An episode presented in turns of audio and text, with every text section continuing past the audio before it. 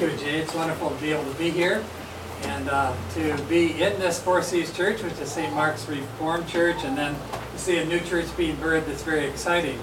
I just thought it'd be important for all of you to know that a number of years ago, there were some of us who began to talk about God doing a new work in our conference. We began to pray for cities and uh, just saying, God, maybe you would have us go to that place.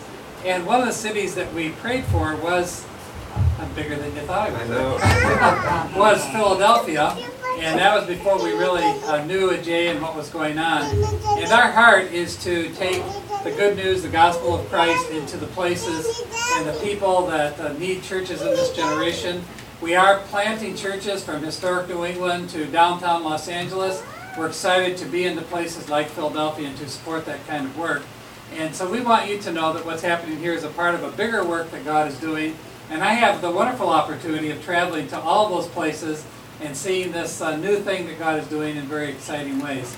So, first of all, be assured that, that you are being prayed for on a regular basis. Number two, be assured that you are an answer to prayer.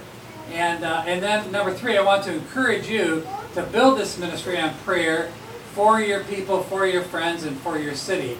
I think that as you really lay that out, that God's going to open up all kinds of doors for you. One of the special thrilling parts of this is that this church is technically a granddaughter church of a very small church in Malden, Massachusetts that began to have a vision outside its walls and the Forestdale Community Church planted Seven Mile, Mal- Seven Mile Road, Malden, and now you folks are here as a result of that. And so it's very exciting to see this work going on.